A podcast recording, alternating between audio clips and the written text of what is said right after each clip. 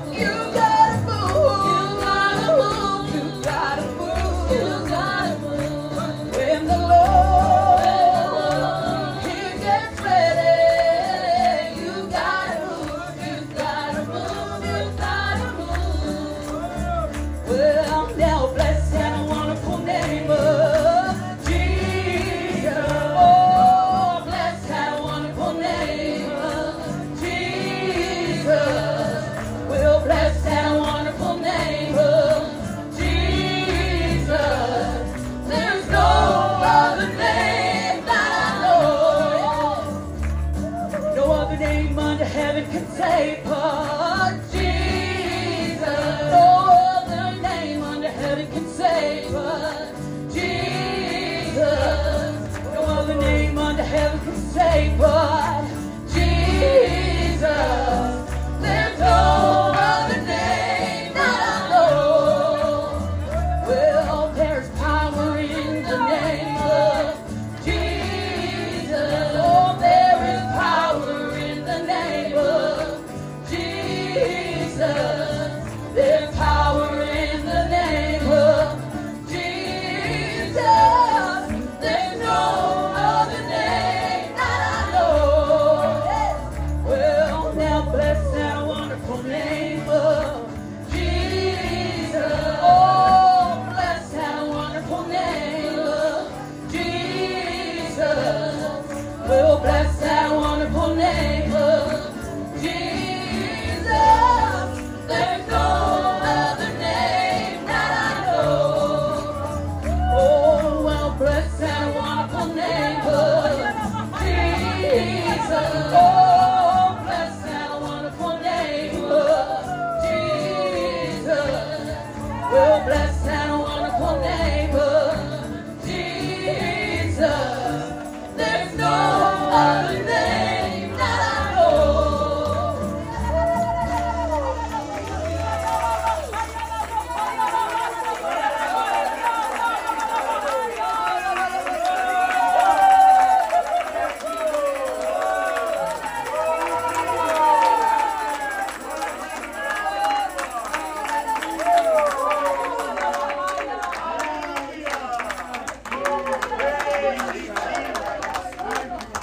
Brother Sinaway, we pray for the offering. We're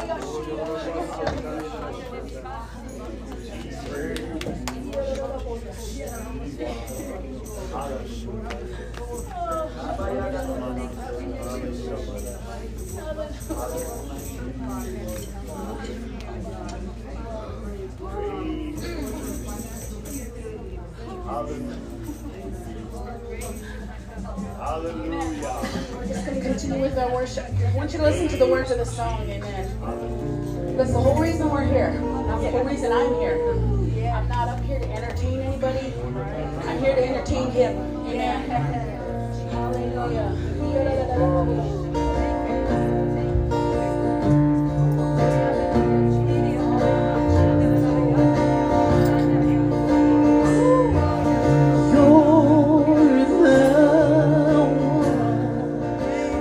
Wait on you to come, we worship you, we worship you,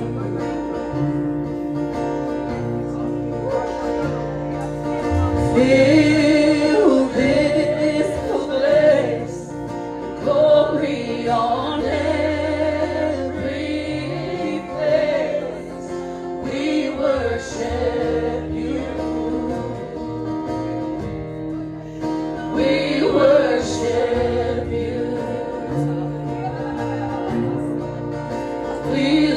Our hands, Lord, here in your presence, we worship you. Oh, we worship you. Forever my Savior.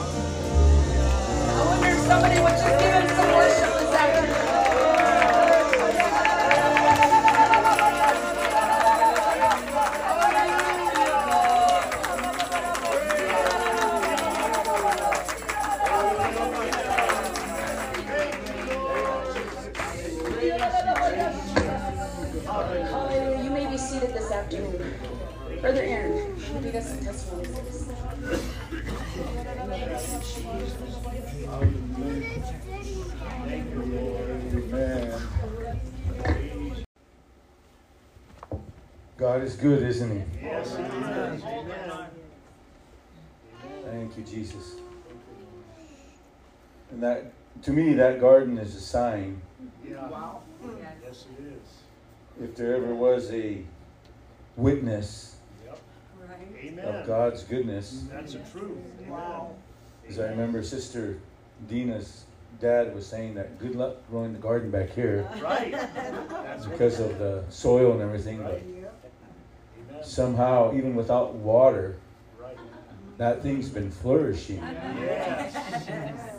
Yes. And, and overabundance. Yes. We walked through, through it uh, Friday, and I was just amazed at. Hallelujah. Wow.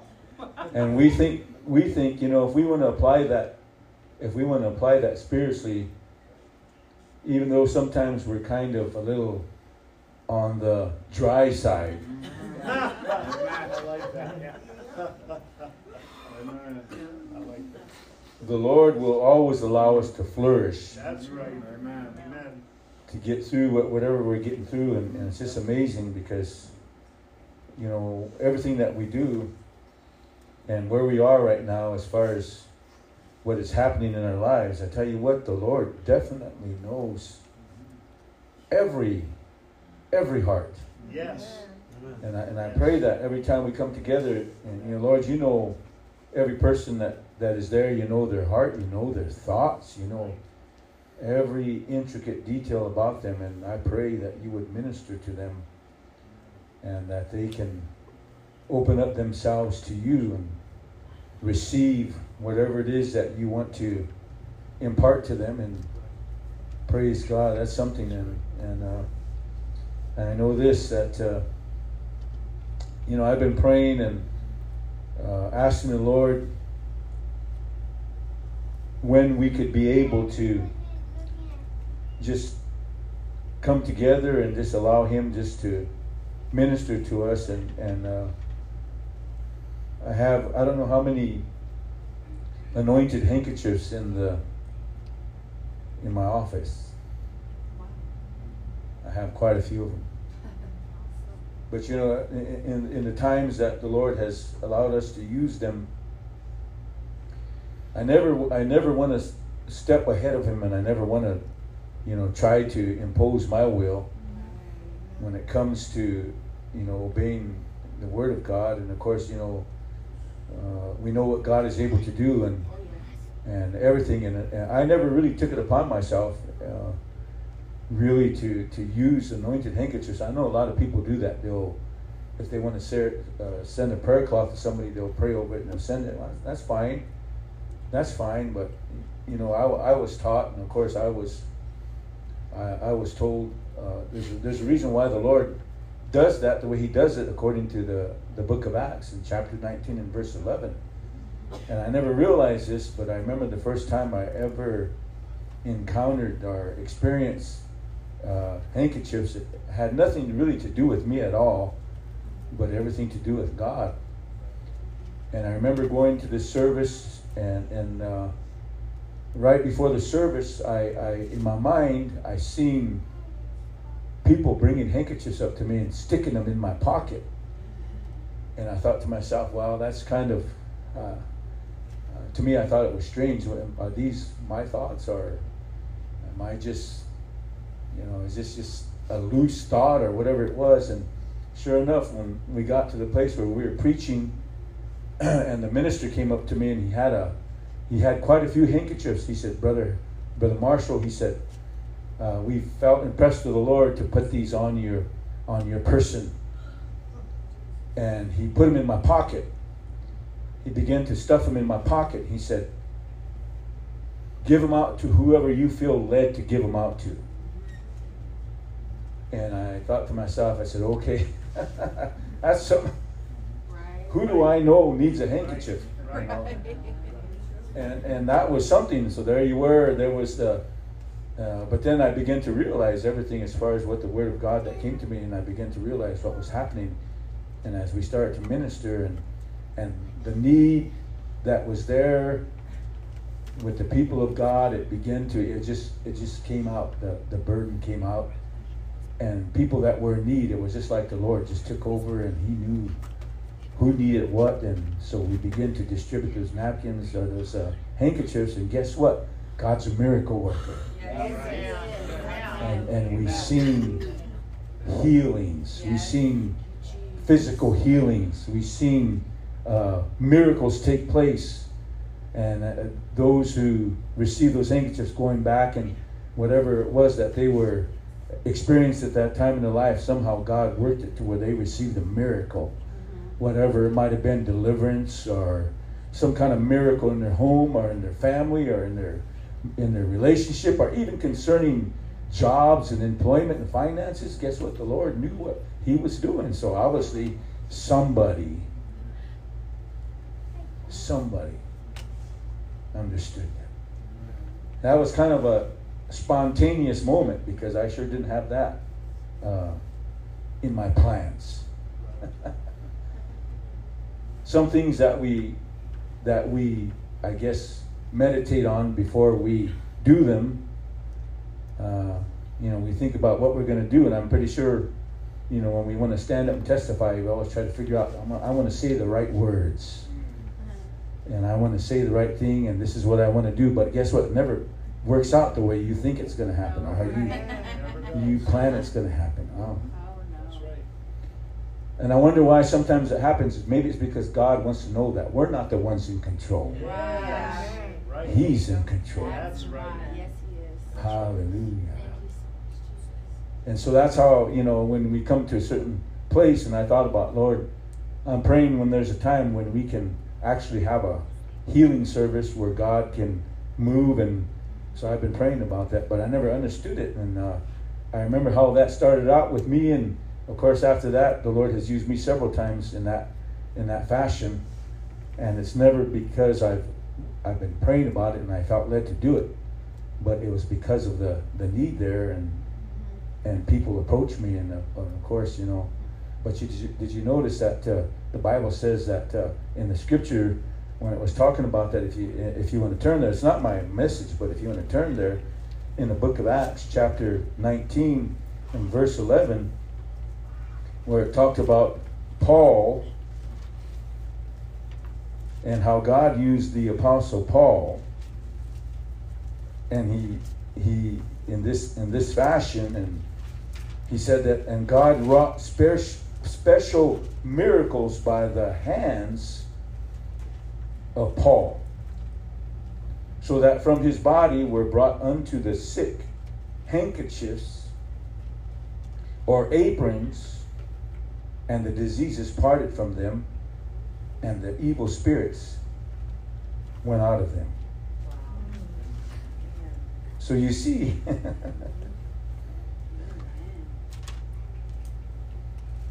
this happened, of course, in the city of Ephesus. And it's kind of something how the Lord basically moved in this way, and and that when this took place, you wonder why it had to happen that way, why it was there, and why it was then, and why it was in the city of Ephesus. Never knew the real answer to that until not too long ago. As the Lord knows, you know, and it's just like right now, whether we realize it or not, everything that happens, especially with, amen, the church and what we are facing in the world right now, what we're seeing out there, it, to me, it's like if you have the more influence and if you have the more power, you're the one that is going to be recognized more often. Hallelujah. So if you dominate in that particular area, you dominate people, what they do, you, their their their thoughts, their their ideology, their ideas, just the way they think. It's just like the world. Look what's dominating our world right now. It's not good, isn't it? Ungodliness, and we live in a world where nobody's really interested in truth anymore. All deception, all lies, everything about this world is not good. Nothing good in this world. And it's almost like it's a competition. Yeah. And I always remember this, uh, we were living in Wagner at the time, and amen, I was taking a, a, a bunch of garbage out to the Wagner dump, and uh, I don't know if any of you remember, those of you that are from Wagner, you remember Elmer Olsen, remember Elmer Olsen? Elmer Olsen used to be the custodian of the dump. He was a nice person. He was really a nice man. And I remember taking it out there one time, and I got done, and, and he said, "Stop over here because you you know pay your pay the fee for dumping out there." So I stopped over there, and, and he was standing and talking to me, and he said, he said, "Reverend Marshall, He said, you know what? I realized something. And I said, what's that? He said, you know what? Your church has to compete with the casino. And I said, what? He said, your church has to compete with the casino. Everything that has to offer people. And he said, it's not good. Right. He said, your church has to compete with everything that goes on up there. And I said, well, I never thought about it that way, Elmer. He said, yep, that's just, that's what I was thinking, he said. He said, because we need to overcome evil with good. Yeah. Praise God. Amen. Wow. Oh, yeah. And you know, how many of you people are competitive people in your nature?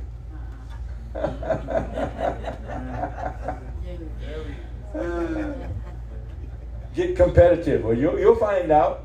Right.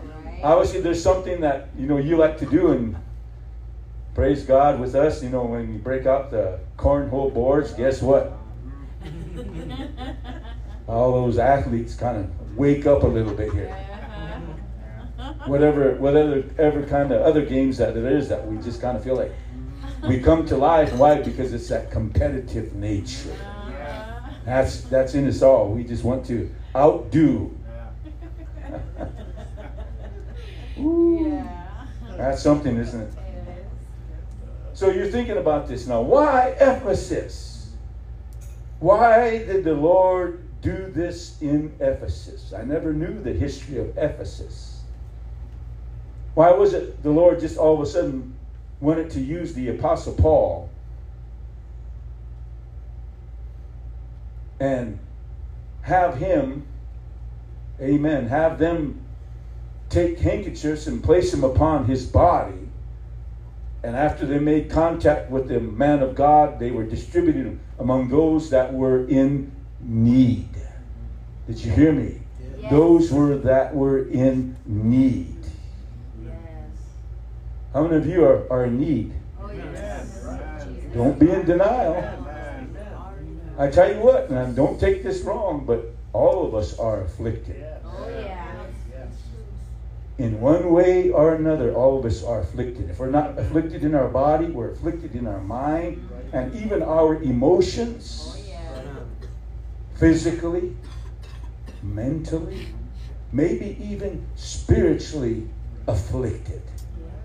Ooh, man. So you think about that. You think about that. Wow, why Ephesus? You know that there was a religious group of people in Ephesus that worshipped a false god. And you know what they did? They took trinkets off of that idol of that false god, and they distributed them to the people. And the reason why they did is once you received one of these trinkets that were passed out, guess what? You were going to be healed. So people believed, if I could just get a hold of one of those trinkets, yeah, and as soon as it's put into my hand, guess what's going to happen? There's going to be a miracle of healing. Right. That was a false god. And people responded. Anybody know what the word placebo means? Oh, yeah. It's a fake. It looks like it's something, but it's not. Placebo means something that, like Brother Dan says. You know what? It's really sad because most of the world right now, they'll fall in that category. Right. Mm-hmm. That's right. They're a placebo experiment. Everything that is put out there in the world, huh, via the media, yeah, via the politics, yeah, everybody believes and they think it's the truth, but it's really not the truth. Right. You're being deceived and you're thinking that is the answer and that's the way things are. But guess not, that's not the truth. No. It's a placebo effect. So once you believe it, you think, oh, boy, that, I felt that. That feels good. Right. I felt the virtue. Right. Yep. Yep. But come to find out, let's be realistic. Yeah. You're still in the same condition you were. That's right. Ooh. That's right. Amen. That's right. Amen. So here comes the Lord. Here comes the Lord. I, I'm sending Paul to Ephesus because I want them to experience reality. Amen. Amen. I want them to experience salvation. Yeah. Amen. Let me tell you something about that per, per, that word salvation. When we talk about salvation, we don't realize what it really means. And if we can throw that word around, we might have an idea of what salvation means. But, amen, salvation means this. It is, amen, it doesn't just involve certain areas of our lives that are going to be infect, affected because we want to have faith in God and believe that He's going to, amen, be able to help us. It's not just in certain areas of your life and certain areas of your being, but in the, the entirety. Right. Amen. Amen. The whole man. Hallelujah. Thank you, Jesus. So here's, here's the Lord says, I'm going to send Paul to Ephesus. When he gets over there, I'm going to have them use handkerchiefs, and I'm going to have them place them upon his body. And when he distributes those handkerchiefs and gives them to whoever is there that needs a, a miracle, guess what's going to happen? I'm going to perform the miracle. Amen. And so you see that, you see that it says, so that from his body were brought unto the sick handkerchiefs or aprons, and the diseases departed from them, and the evil spirits went out of them.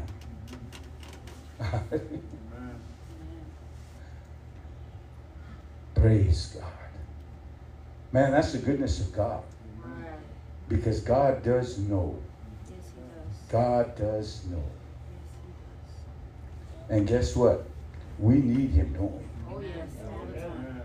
We need the Lord right now. Oh, yes. So I'm not going to talk to you and try to make you really feel good. Huh? Right. Right. Amen. It's not going to be, you know, like a, a lot of positive dialogue so that you can leave here and you can say, man, that really felt good. I like what Pastor had to say. It's nothing but positive. I'm not here for that reason. I'm here to Amen. Preach the gospel. Amen. The good news. That's right. Yes. Thank you, Jesus. To preach about salvation, about our God. Because He is. He is real. Yes, He is. Thank you.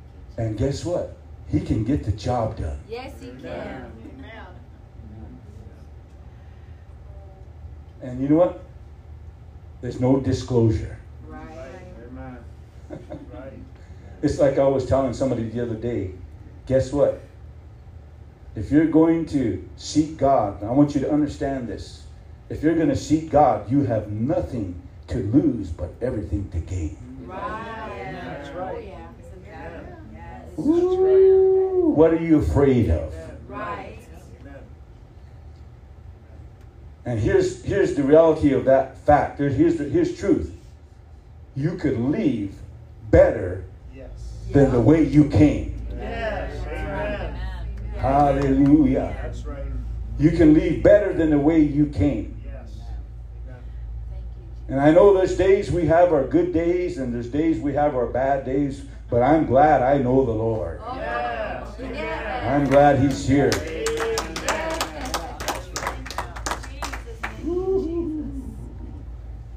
I want to tell you something. I'm not the healer. I'm not the healer. I'm just somebody that can point you to the healer. Yes.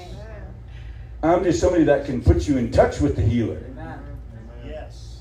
And if you just believe what His Word has to say, I'm, that's the reason why I'm here. I'm here to tell you, to remind you what the Word says, so you can take that step of faith and reach out to Him. Because guess what? all of us in here right now need a touch of God. Yes. Amen. Amen. Yes. Hallelujah. Mighty God. Mighty God. Man, the Lord is good. Amen. Yes, all the time. Yes, all the time. Your Lord is good. God is a miracle-working God. He is. I told you I was uh, talking to my brother David last Monday. He called me up and, amen, it was kind of late, but he called me up and he said, I needed to call you, Brother Harold, because I had this, amen, this, the Lord came and spoke to me and brought something back to my mind. And he said, I just wanted to tell you this. And anyway, he went through the whole spiel and uh, told me what, you know, kind of kind of refreshed my memory when he did, when he started talking about a particular situation there in White River. It all came back to me and I remembered, oh yes, okay, now I remember. But it was just like, wow, it was, it was, it was something. But he broke down, he started to cry, and he began to repent and, and all this. But he reminded me of what God had done. And I thought to myself, man, the goodness of God. Right. The goodness of God. We've seen God do some pretty awesome things over and through the years. We've seen things happen that we cannot explain. But all we know is it was Him. Right. Amen. And we were talking about His three younger foster children at that time that were in, was in His home. And, and He talked about the miracle that took place when the younger ended up dying because she was choking, couldn't breathe no more.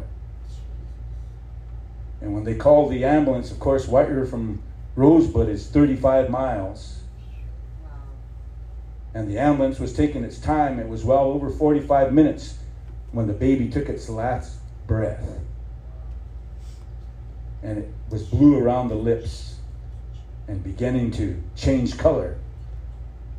And so what could Darla do?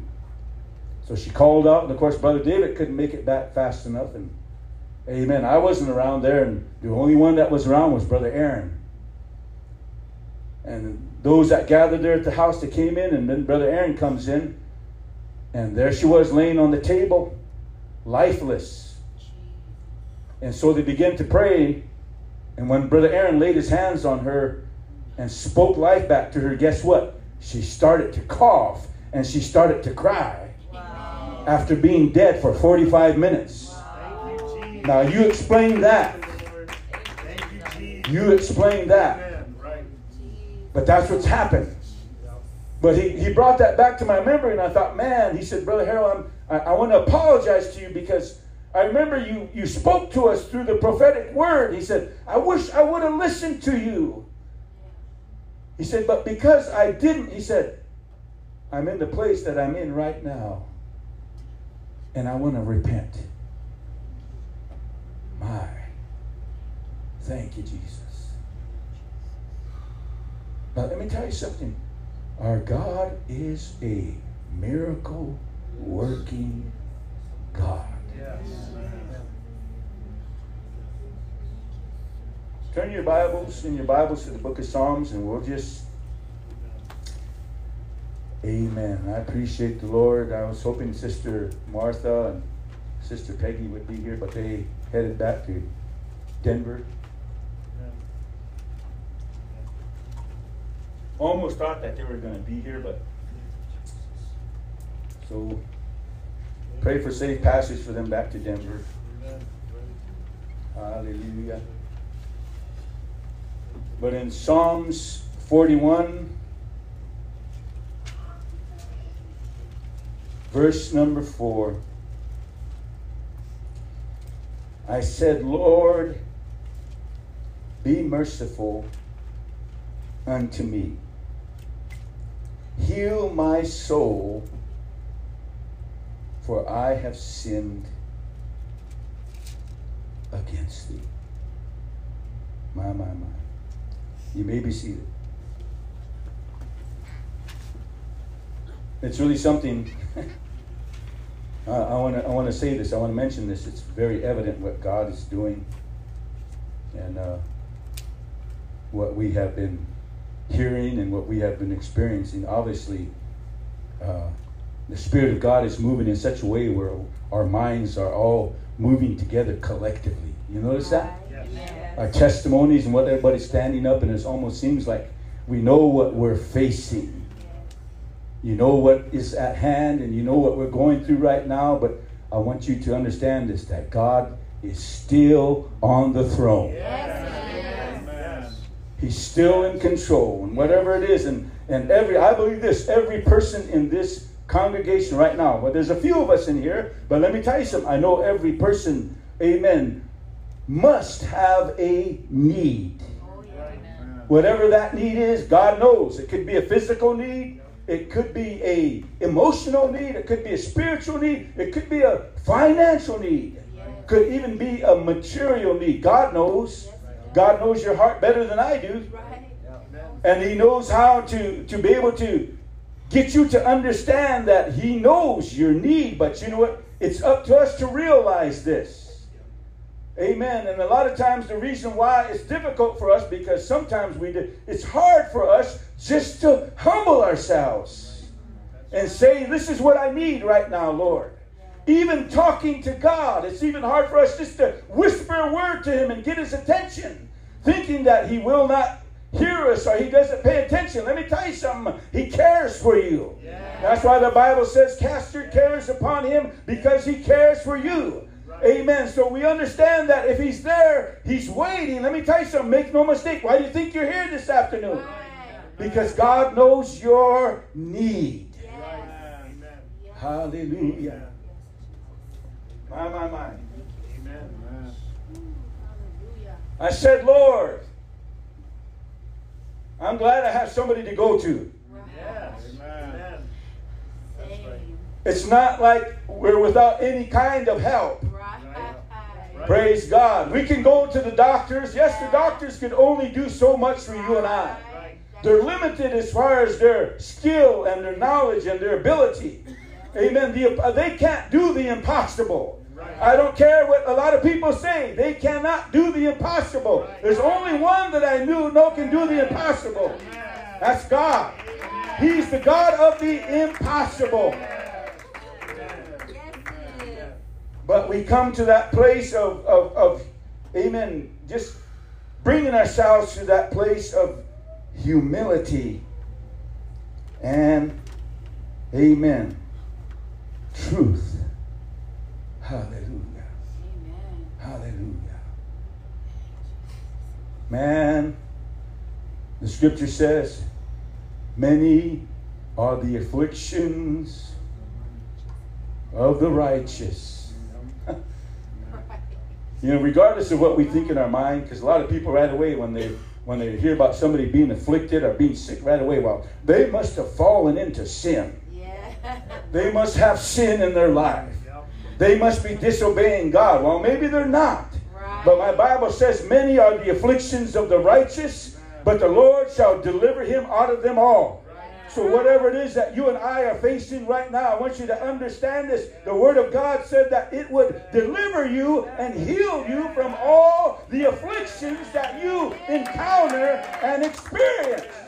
That's the reality of God's Word. And the only reason why I say that is because I've seen the Lord do it so many times. Right. Praise God. Let me tell you something. He's not a God of yesterday. He's a God of today. It will happen even today if you allow Him to. I said, Lord, be merciful unto me. Heal my soul. Heal my soul, for I have sinned against Thee. Amen. Amen. I have sinned against Thee. So think about it.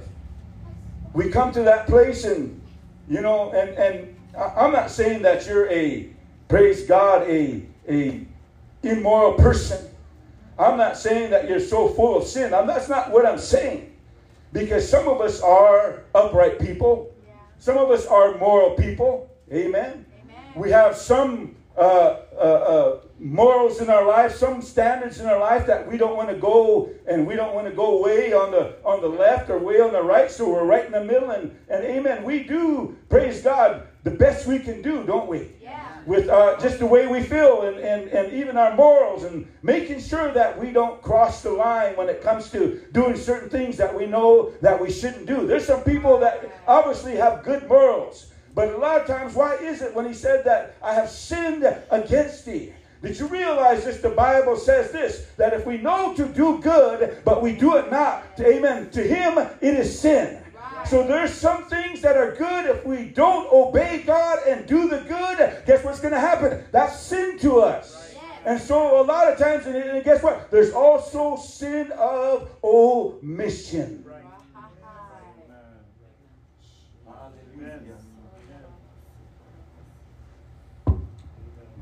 Sometimes it happens without us being aware that it's happening.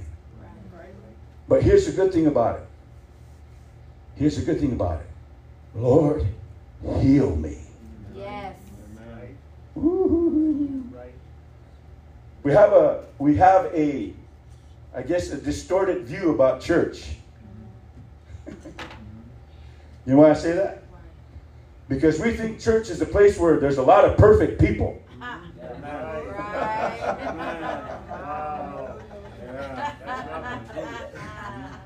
Walk into a, a building and walk into a congregation, you know those people. There's not going to be one sinful among them. Right. Are you listening to me? Yes. Yeah. We're so perfect, we don't make mistakes. Oh, Jesus. Amen. Amen. We do everything right. That's what a lot of people interpret church as. Let me tell you something. The church is not like that. No. You know what the church is? No. The church is a spiritual hospital. Yeah. Because the Lord knows that we have a need. Amen. The Lord knows we're humans. Yeah. Yeah. Amen. And just because of that, amen, amen, that limit we have as being humans, he knows that we have a need. But I'm glad for this. I know if I've sinned, I know if I'm afflicted, and I know if that I'm infirmed, and I know if I'm sick, I know if I'm oppressed. Are you listening to me? Yeah. I know if all these things are happening, I know there's a God that heals, that is here, and he wants to heal us.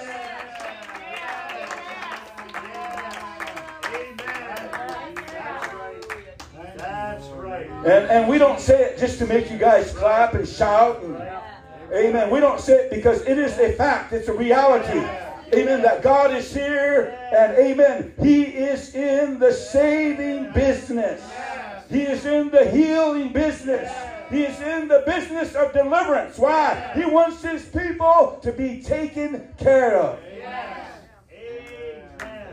That's right. Hallelujah. You know what he did?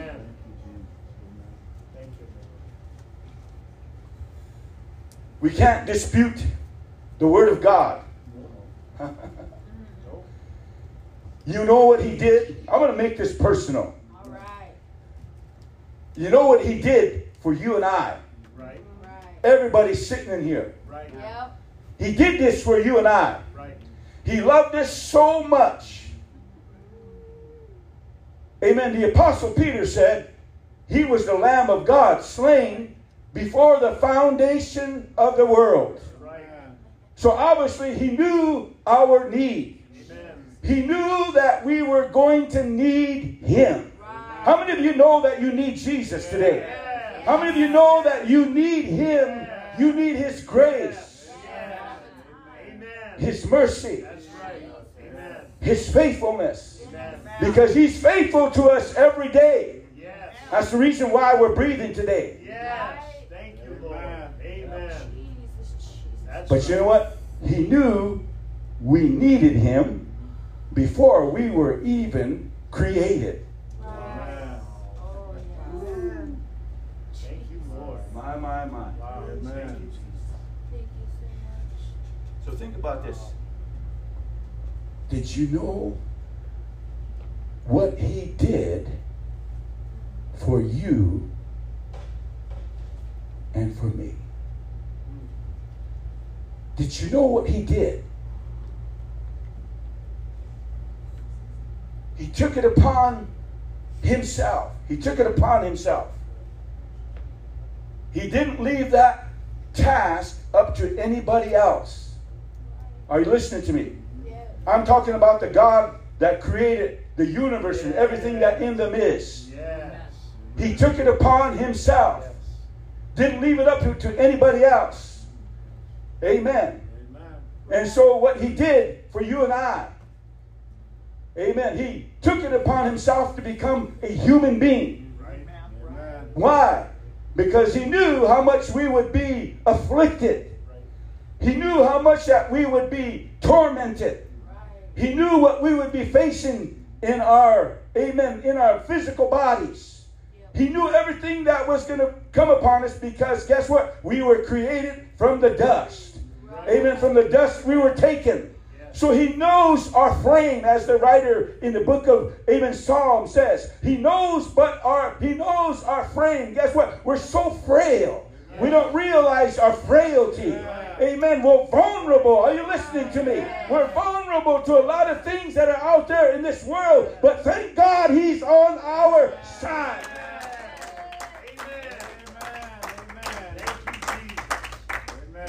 So, so this God that we all believe in, this God that we all profess, he took it upon himself. You know, the scripture says this, amen, that he was tempted like we are tempted. He went through every experience any human being could ever go through. Sister Martha was telling us about the homeless problem they have in Denver, Colorado. She said the homeless have taken over the city of Denver, Colorado.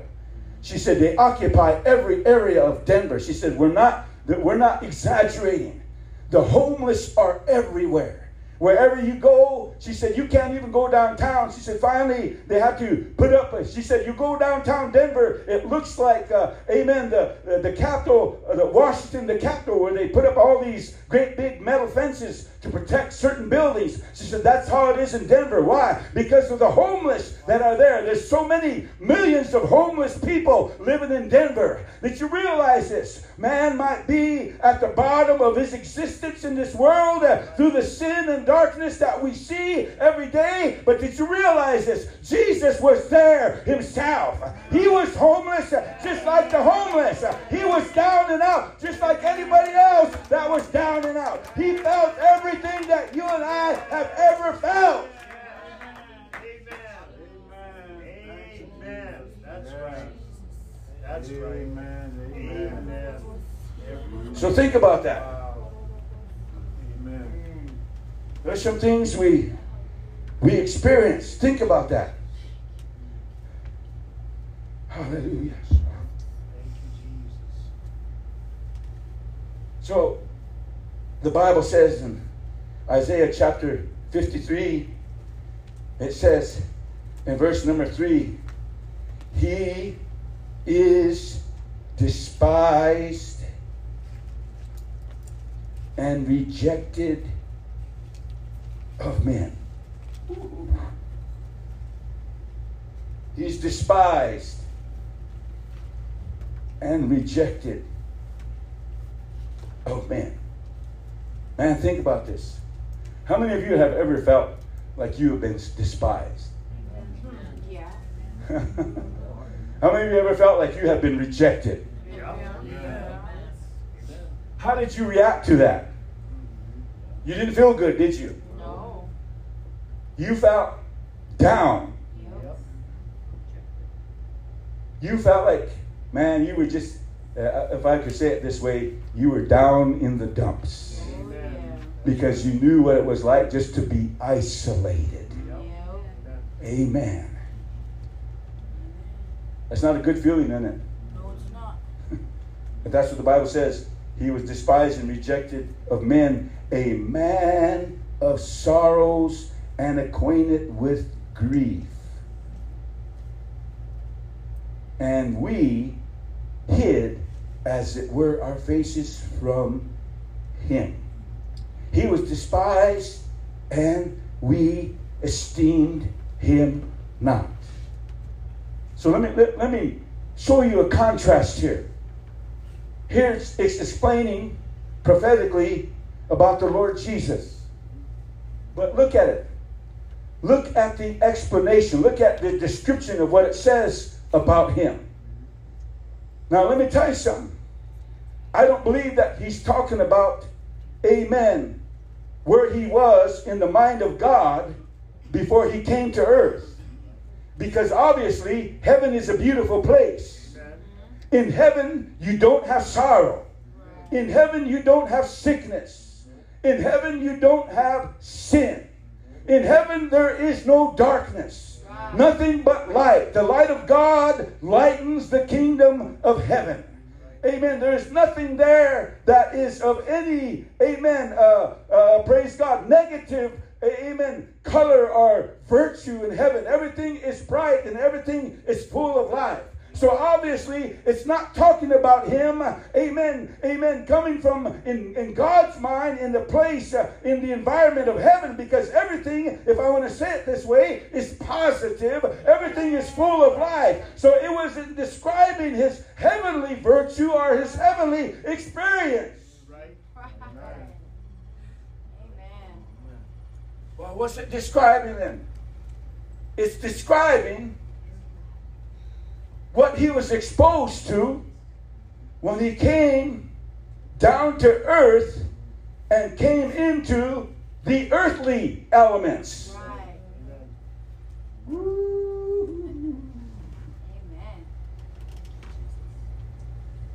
As the Bible says, he is despised and rejected of men, a man of sorrows.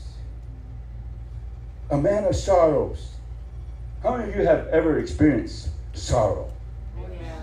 Huh? Oh, yeah. We have experienced sorrow one time or another, yes. Haven't we, in our lives? We know what that's like. It's not a good feeling, isn't it? No. It's it's a burden that we feel. It's a weight, and it it's not just doesn't just affect you in your mind, but it affects you in your spirit and even in your body. Right. Did you realize this? Depression in the mind will affect your body. You know why people get sick? When they think too much negatively and depression dominates their mind, you know what? Pretty soon it's going to, amen, it's going to transfer over to their body. And their body becomes sick, just like their mind. And so that's why they feel down and out. That's why a lot of people, amen, give in to suicide, because it has overcome them. We know what it's like, don't we? We know what it's like to feel bad or feel negative, feel sorrow, feel depressed, feel hopeless.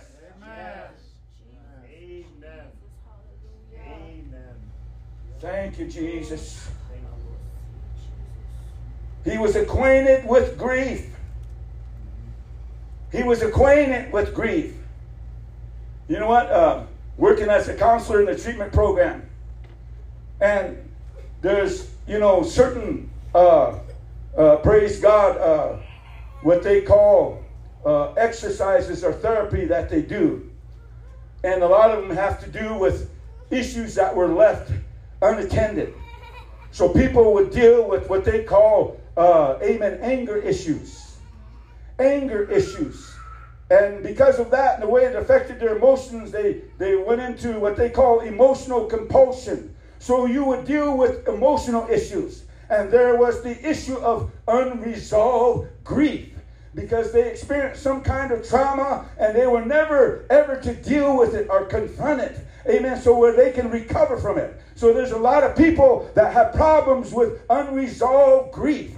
And a lot of times we don't realize that it affects us. Amen. It, it, it somehow puts a burden upon us to where we feel the weight of it. And we can't explain it. And that's why a lot of people, amen, uh, begin to go and take therapy and take drugs to try to make themselves feel better. Let me tell you something. That's not the answer. It's not the answer. What people need to realize is that God is here to heal us, amen, from everything that we encounter.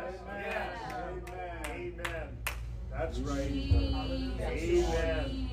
So he was acquainted with grief. And we hid, as it were, our faces from him. Man, here's, here's the thing. Here's the thing. God is here to help us. Amen. Hallelujah. Amen. He is here to help us. Yes. He is here to save us.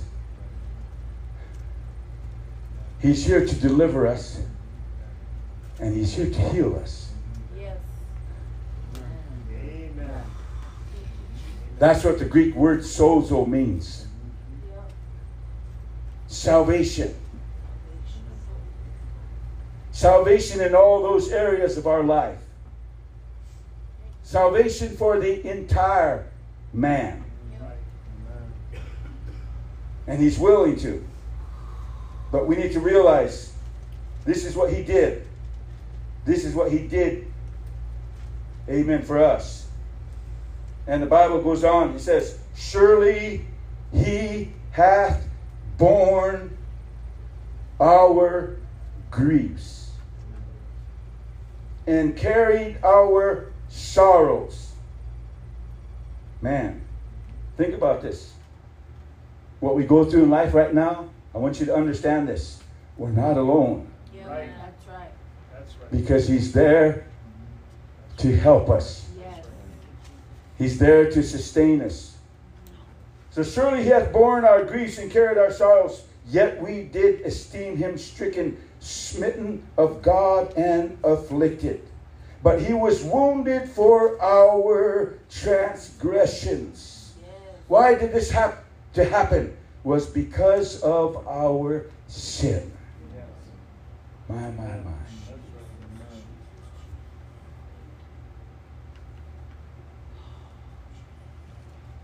We're the ones that put him there. Yeah. That's right. Amen. Amen. And I don't want you to feel guilty about it. Right. I want you to understand why he did it. Right. Huh? Mm-hmm. Because of our sin, he was nailed to that cross. Right. He was nailed to the tree. Right. Because of our sin. Right. He wanted to deal with it. He wanted to confront it. It's not a pretty thing. Right. It's not a pretty thing. Right. The wages of sin is death. Right. Remember what happened when sin came into the world? Sin separated man from God. Spiritual death. Right. So as a result of spiritual death, physical death. Right. Amen. So because of the wages of sin, sin brings death. So he was placed upon that cross because of our sin, right. Because of our transgressions. Right. He had to pay the ultimate price for you and I. Yeah. The price that you and I yeah. were to pay ourselves. Yeah. Guess what? It's like the song said. Amen. I had a debt that I owed, but guess what? He came and he paid that debt for me. He came and took it upon himself to offer himself as a sacrifice for my sins. He set me free. I didn't have to pay the debt, amen, of death. He did it for me so that I could be set free. Yes. Yes. Amen. Thank you, Jesus. Amen. Amen. We did esteem him, yet we did esteem him stricken, smitten of God, and afflicted. My, my, my. I don't know if any of you have ever seen that movie, The Passion of Christ. That was just, I believe, just a small, amen, a, a, a, you know, we don't know how it really happened, but that kind of gave us an idea right. of everything that he suffered before he was crucified. Right. And he was scourged. Right. The suffering and the pain and the bloodshed. Right. Ooh. You know what? Mankind is cruel. Yes. Yeah. Yes. When they can torture their fellow human beings, yes. And they can create all kinds of evil tools and devices yes. to be able to create pain. Yes. Amen. To, to kill, yep. to maim, to disfigure. Mm-hmm. And that's what they did to him. But guess what? Remember. Remember every stripe he took. Right. Every stripe that he took. Right. Every time his body was torn. His flesh was removed from his body. Every time that happened, remember, he did that for you and I. Yeah. He did it, amen, because he wanted to pay the price. Yeah. Every drop of blood that fell from his body, amen, everything that came from him, amen, his body was so torn and marred. The Bible says his visage was so marred that, guess what, he was unrecognizable. You couldn't tell he was a human being.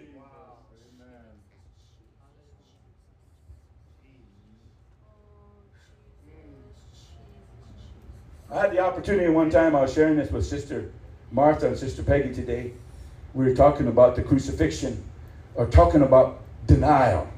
That principle of what he said, deny thyself and pick up your cross daily and follow after me. Yeah. That principle of crucifixion, what does that mean? Crucifying our flesh. Right.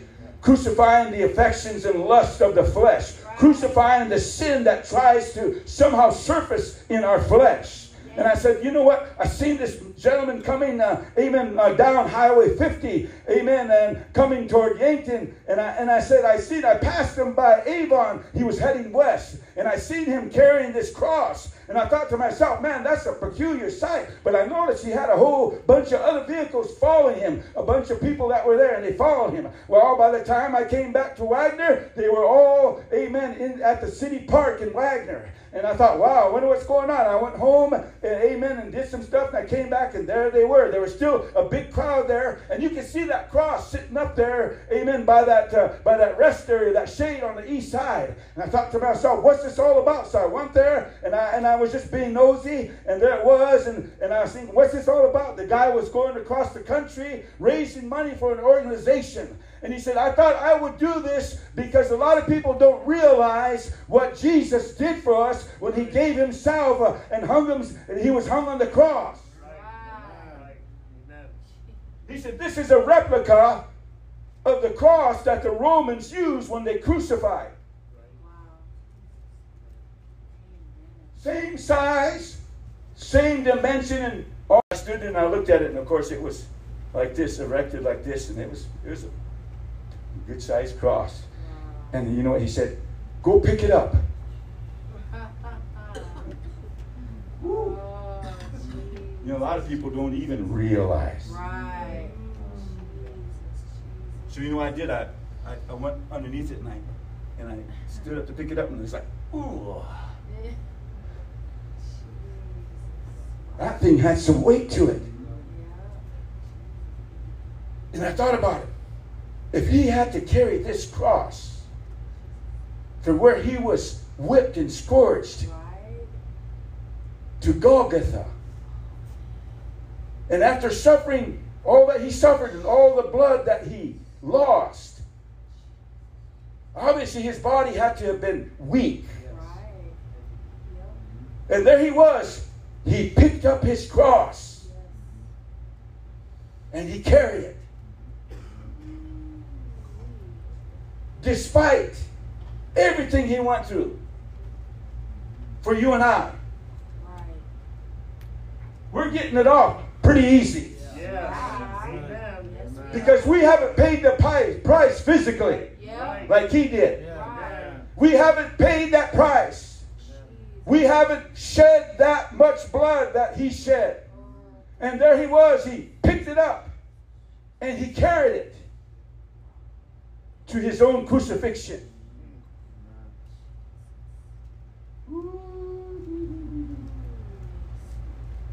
But yet he did it for you and I.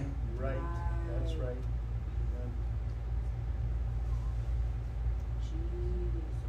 Here's the thing, a lot of people don't realize this.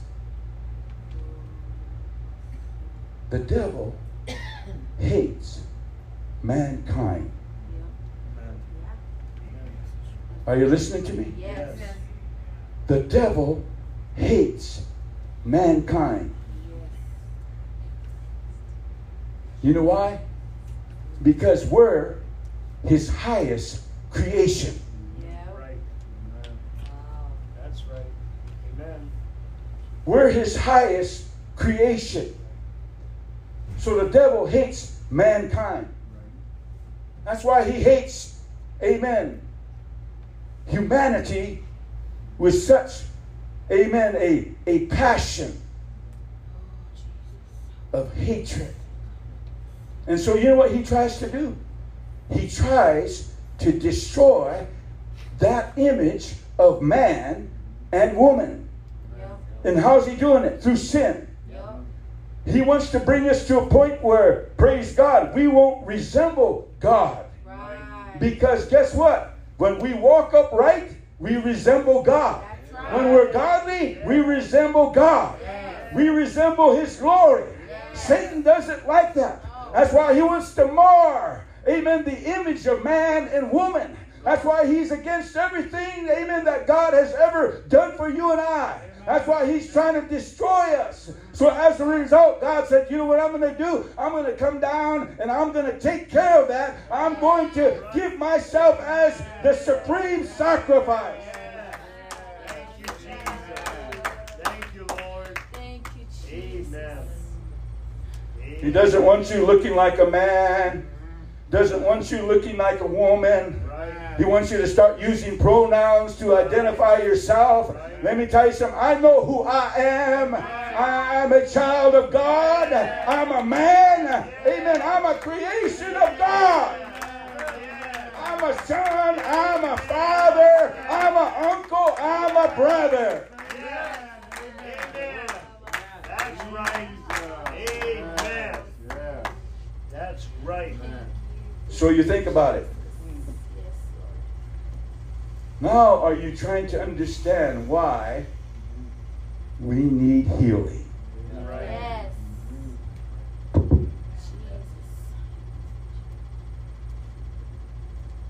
I still can't get over it. Brother Robert Longshore, my dear brother. Sister Pat said, did you know that Brother Robert got bit by a snake? And I said, no. He hasn't told me. Hasn't told you yet? I said, no. Brother Robert, you didn't tell him? No, didn't tell him. Show him the bite. He was sitting there, so he unbuttoned his sleeve and pulled up his right arm, and right there on his arm, his forearm, was a snake bite.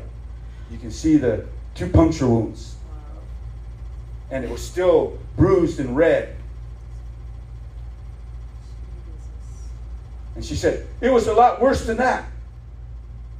So I said, what happened? He said, I was feeding my hounds, I was feeding my dogs, and I went to go grab the, the dog food from off the, the, the, the stand that I have it on. And he said, there he was, and I didn't see him. He was curled up, amen, right there by all the bins that I had. And when I reached to grab that bin, he came out and he bit me. He said, a copperhead. I said, a copperhead? He said, yep. So Sister Pat says, the doctor, when he finally went in, he didn't go in right away. You know what he did? He said, I held that snake until it released its grip from my arm, and I pulled it away. Got rid of it. Went inside, and Brother David Simmons was there. They p- applied a tourniquet on his arm. They didn't want that poison going up in his, his, into his bloodstream. They applied a tourniquet on his arm. He said, Brother Robert just said, I put myself, I put my trust in God. Right. Jesus. Right. Pretty soon, Sister Amen. Pat started to get worried about him because it started to get a little bit more red and a little bit more inflamed. She said, Robert, you need to go into the hospital. You need to go into the hospital. Well, he went into the hospital a few days later. Wow. All right. All right. Went into the hospital and the doctor said, what happened? He said, I got bit by a copperhead. He looked at it. He said, Robert, you should be dead. Right. Right. Wow, that's true. Right. Right. Woo! But you know what? I know Brother Robert. I know his faith. Amen. Amen. That man prayed for my left knee that time I injured it. Guess what? God healed it. Amen. I know his faith. He stood upon the word of God, and he prayed, and God healed. I've seen God use him, amen, laying hands on a lot of people, and they received the healing. That's what he believes in. He believes in the promises of God. He believed what the Lord came to do for him. And guess what? God delivered him. Amen. Amen. Thank you, Lord. Thank you, Jesus. Thank you, Lord. Thank you, Lord. I'm glad. I'm glad we have that promise. Yes. The Bible says he was wounded for our transgressions. He was bruised for our iniquities. Now you listen to this. Pay attention. Because it says he was wounded. Wounded. He was bruised. Bruised. Right. For our iniquities. You notice. You notice it just says wounded. Right. Amen. Amen. You notice it just says bruised. Right. It doesn't say, amen, that he succumbed. Right. That's right. Amen. To the pains of death. Right. Yes, he did die physically. Right. Huh? Yeah. But guess what? He overcame. Yes. Amen. So because he overcame, the Bible says he was wounded. Yeah. He recovered from his wounds. He recovered from his bruises. Amen. The chastisement of our peace was upon him, and by his stripe we are healed. Yeah. Amen. Thank you, Jesus. Amen. Thank you, Lord. Amen. I'll never quit preaching that. Amen. Amen. I will never quit preaching that. I don't preach it for your entertainment. Right. I preach it because that's the gospel. That's why he lived. That's why he died. That's why he buried. And that's why he resurrected. Amen. Amen. Thank you, Jesus. Amen. So this is what Matthew said about Jesus when all this stuff was going on, when they seen him begin to minister to the, amen, all the lost sheep of Israel. And amen. The Bible says in Matthew chapter eight, verse number sixteen, when the even was come, they brought unto him many that were possessed with devils. And he cast out the spirits with his word and healed all that were sick. My, my, my, my.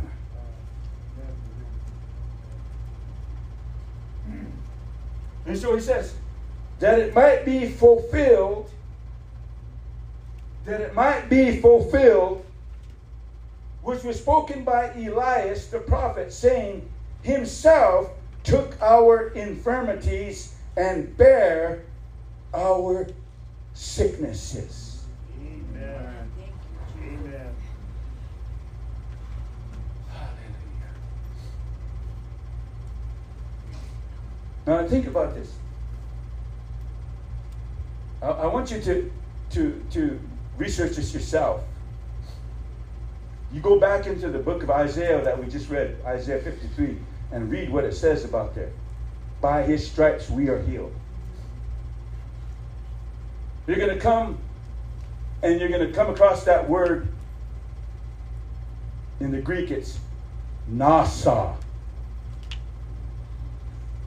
N A S S A H. NASA. NASA.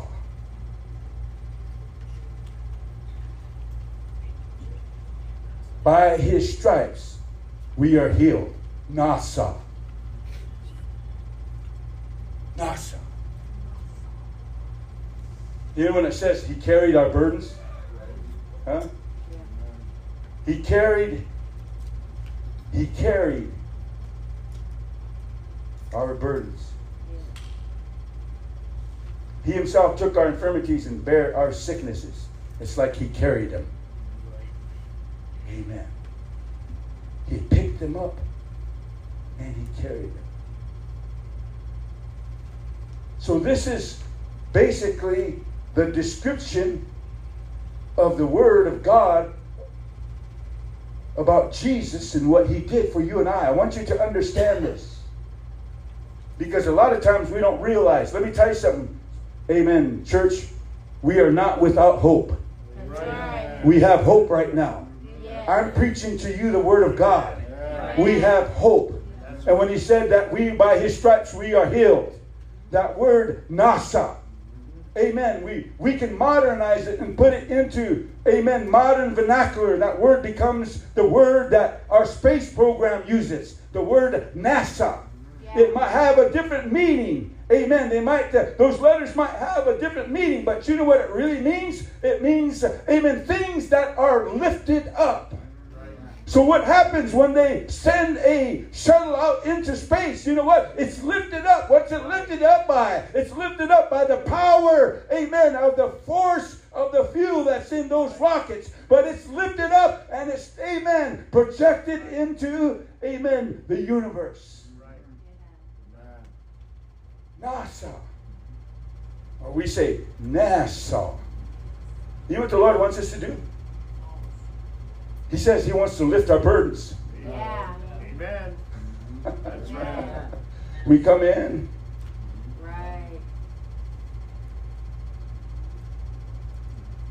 Tim makes me feel good when he sees me. I says, hello, young man.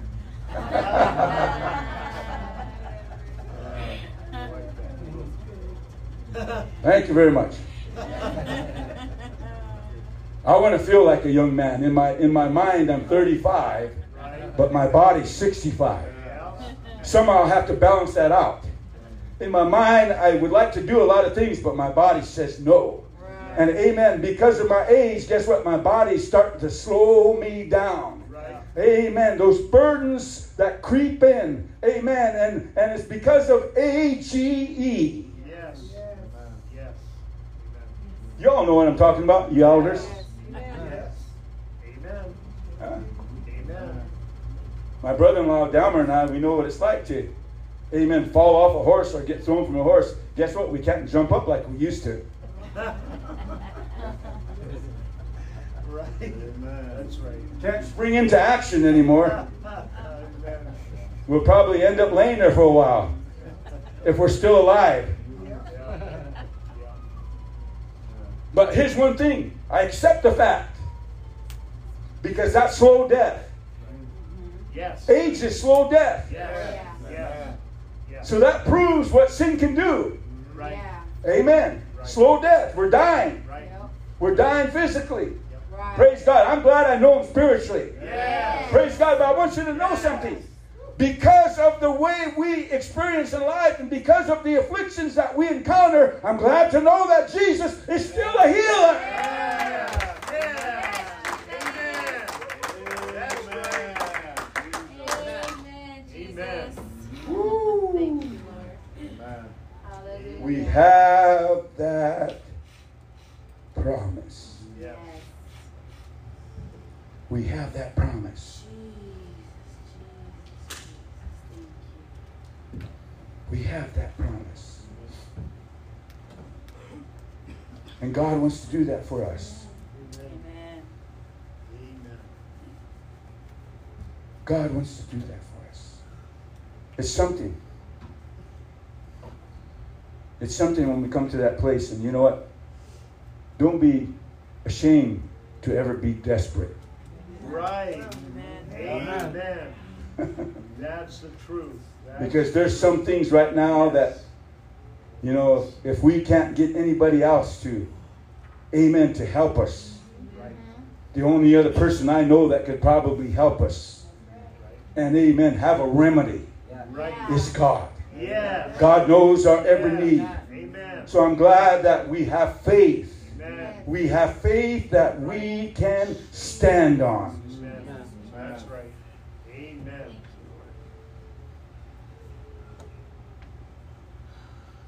So we have that promise. What are we going to do? What are we going to do? It's really sad. I heard somebody mention that during testimony service. I was talking to my cousin who's a doctor. This was a while back, a couple years back. And we were talking about certain people that are, uh, what's the word when they really think they're sick or something all the time? Hypochondriac.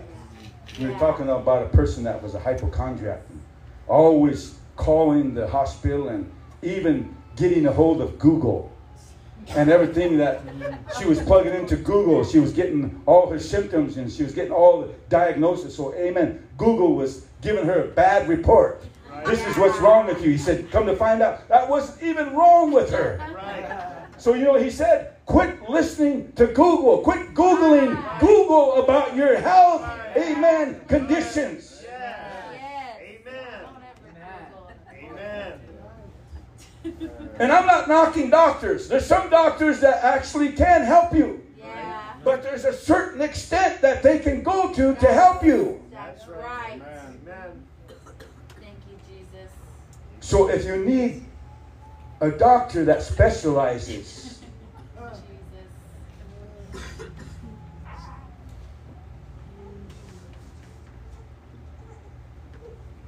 You know what? nineteen, I'm trying to remember. If it wasn't eighty-nine or ninety, it might be like nineteen eighty-nine. Maybe it was ninety-one.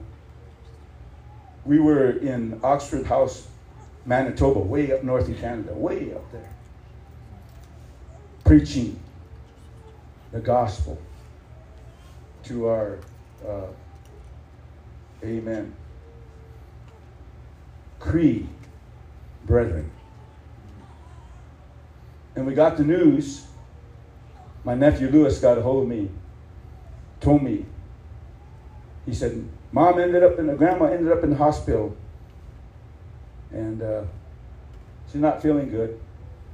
And the doctor said that, you know, that cancer, obviously a tumor in her abdomen, was starting to even grow more. He said, she's not feeling good.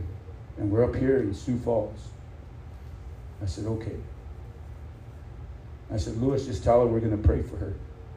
We're going to pray for her. He said, okay.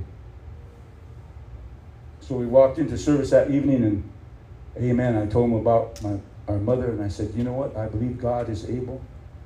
So we had about five hundred people agreeing together in Jesus' name. And they all stood up, and they all prayed with us. And I said, in the name of Jesus Christ, Lord, I want you to touch my mom, and I want you to heal her of that cancer. Guess what happened? God healed her. Amen. Thank you, Jesus.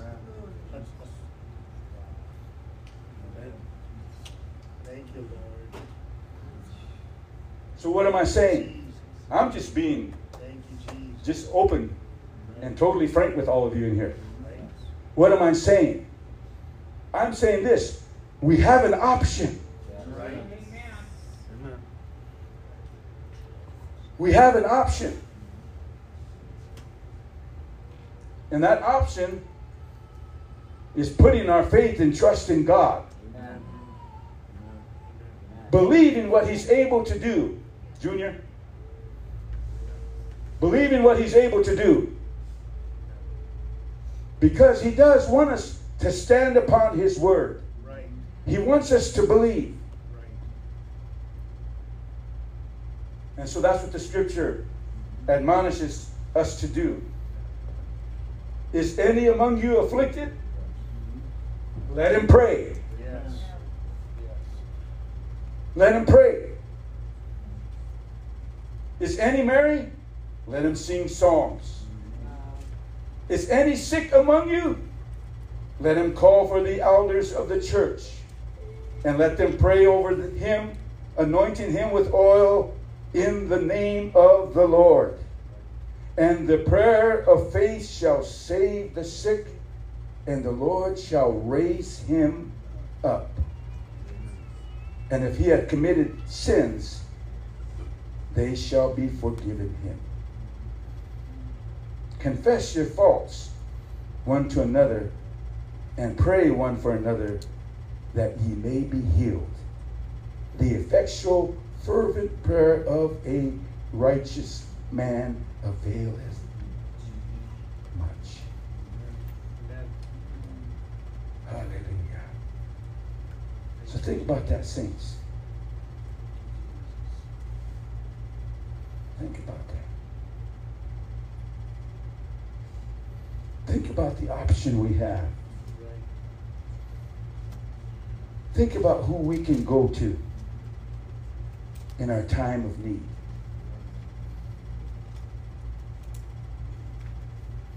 When there is nobody else that can help us. Man, I'm glad I know the Lord. Amen. That's right. Amen. I'm glad I can come to this spiritual hospital. Amen. Amen. Because inside this wall, these walls, there's healing. Yes. Amen. For whatever it is that you and I are going through, whatever state of mind, state of being, state of body, God understands that. God knows. And He wants you to, amen, understand that. He cares for you. It's really something. It's really something. Because He always, always seems to be ahead of us. Yes, we're going to be afflicted. Yes, we may be tormented. Yes, we may be infirmed.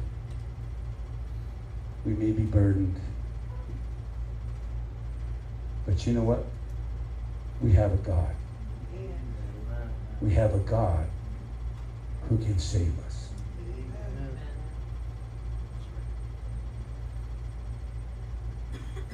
So this is what the Lord told Judah, Israel, after they dedicated the temple and after Solomon prayed and asked the Lord for his help and for his wisdom. And God came back and spoke to Solomon. This is what He said. The Lord appeared to Solomon by night and said unto him, I have heard thy prayer and have chosen this place to myself for an house of sacrifice. If I shut up heaven that there be no rain, or if I command the locusts to devour the land, or if I send pestilence among my people, if my people, which are called by my name, shall humble themselves and pray and seek my face. Wow. And turn from their wicked ways. Then I will hear from heaven and will forgive their sins and will heal their land.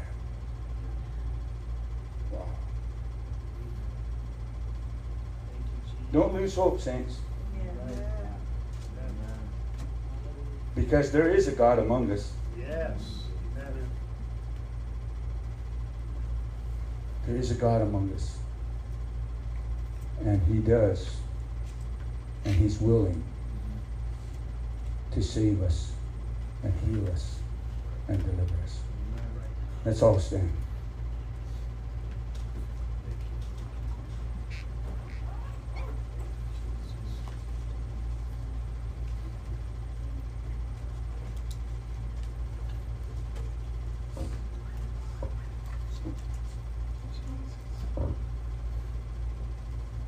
Thank you, Lord. I believe in the promises of God. I believe in the promises of God. You know what? You don't have anything to lose. You don't have anything to lose if you want to take that step of faith and just say, okay, Lord, I want to put my trust in you and I'm going to believe. I'm going to step out because I have faith. And God, you know what it is. Hallelujah. You know what it is. You know my need. You know my need. And you know how it's going to begin to move for you? Is when you can humble yourself. When you can humble yourself. When you can say, Lord, I want to put my trust in you, and I know, you know, we don't have control. There's nothing we can do but have faith in him and put our trust in him. That's all we can do right now. And when we do that, when we do that, and even when we turn away from our sin, when we can turn away from our sin, and God will move for us, and his word will be fulfilled, and we will know. We will know. Amen. His promises are true. Hallelujah. Hallelujah. I want to do what I can. I want to do what I can. So let's pray. I want to open up this altar, and as I said so many times before, I, I, I don't, I'm not the kind of person that will bend your arm and have you come up here and pray. I, I don't want to do that. You do it on your own. You do it because you want to do it and because you believe what you have heard, and you just want to take it upon yourself to put your faith and trust in God. And you come up here and just talk to him and say, Lord, you know what my need is. You know my need, Lord. You know what I need right now. Whatever that need is. You know what? You've come to the right place. You've come to the right place. And God is able to move. Amen. When you do that. Praise God. So I invite you to come. We have Brother Aaron and Brother Dan here. If some of you need prayer, Brother Kevin, some of you need prayer. We have an oil up here. They can anoint you. Just believe God. Just believe God. Come on up and let the Lord minister to you.